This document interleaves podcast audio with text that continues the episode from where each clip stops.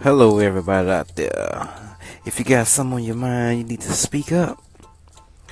Alright, today's segment is the new generation kids.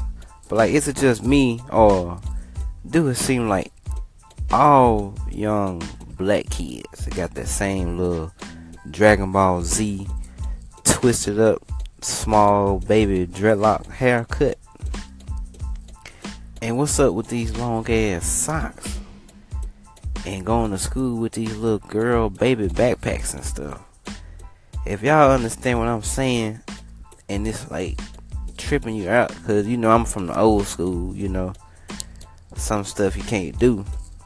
So y'all need to call in, let me know what's on your mind. If you got something to say, then speak up.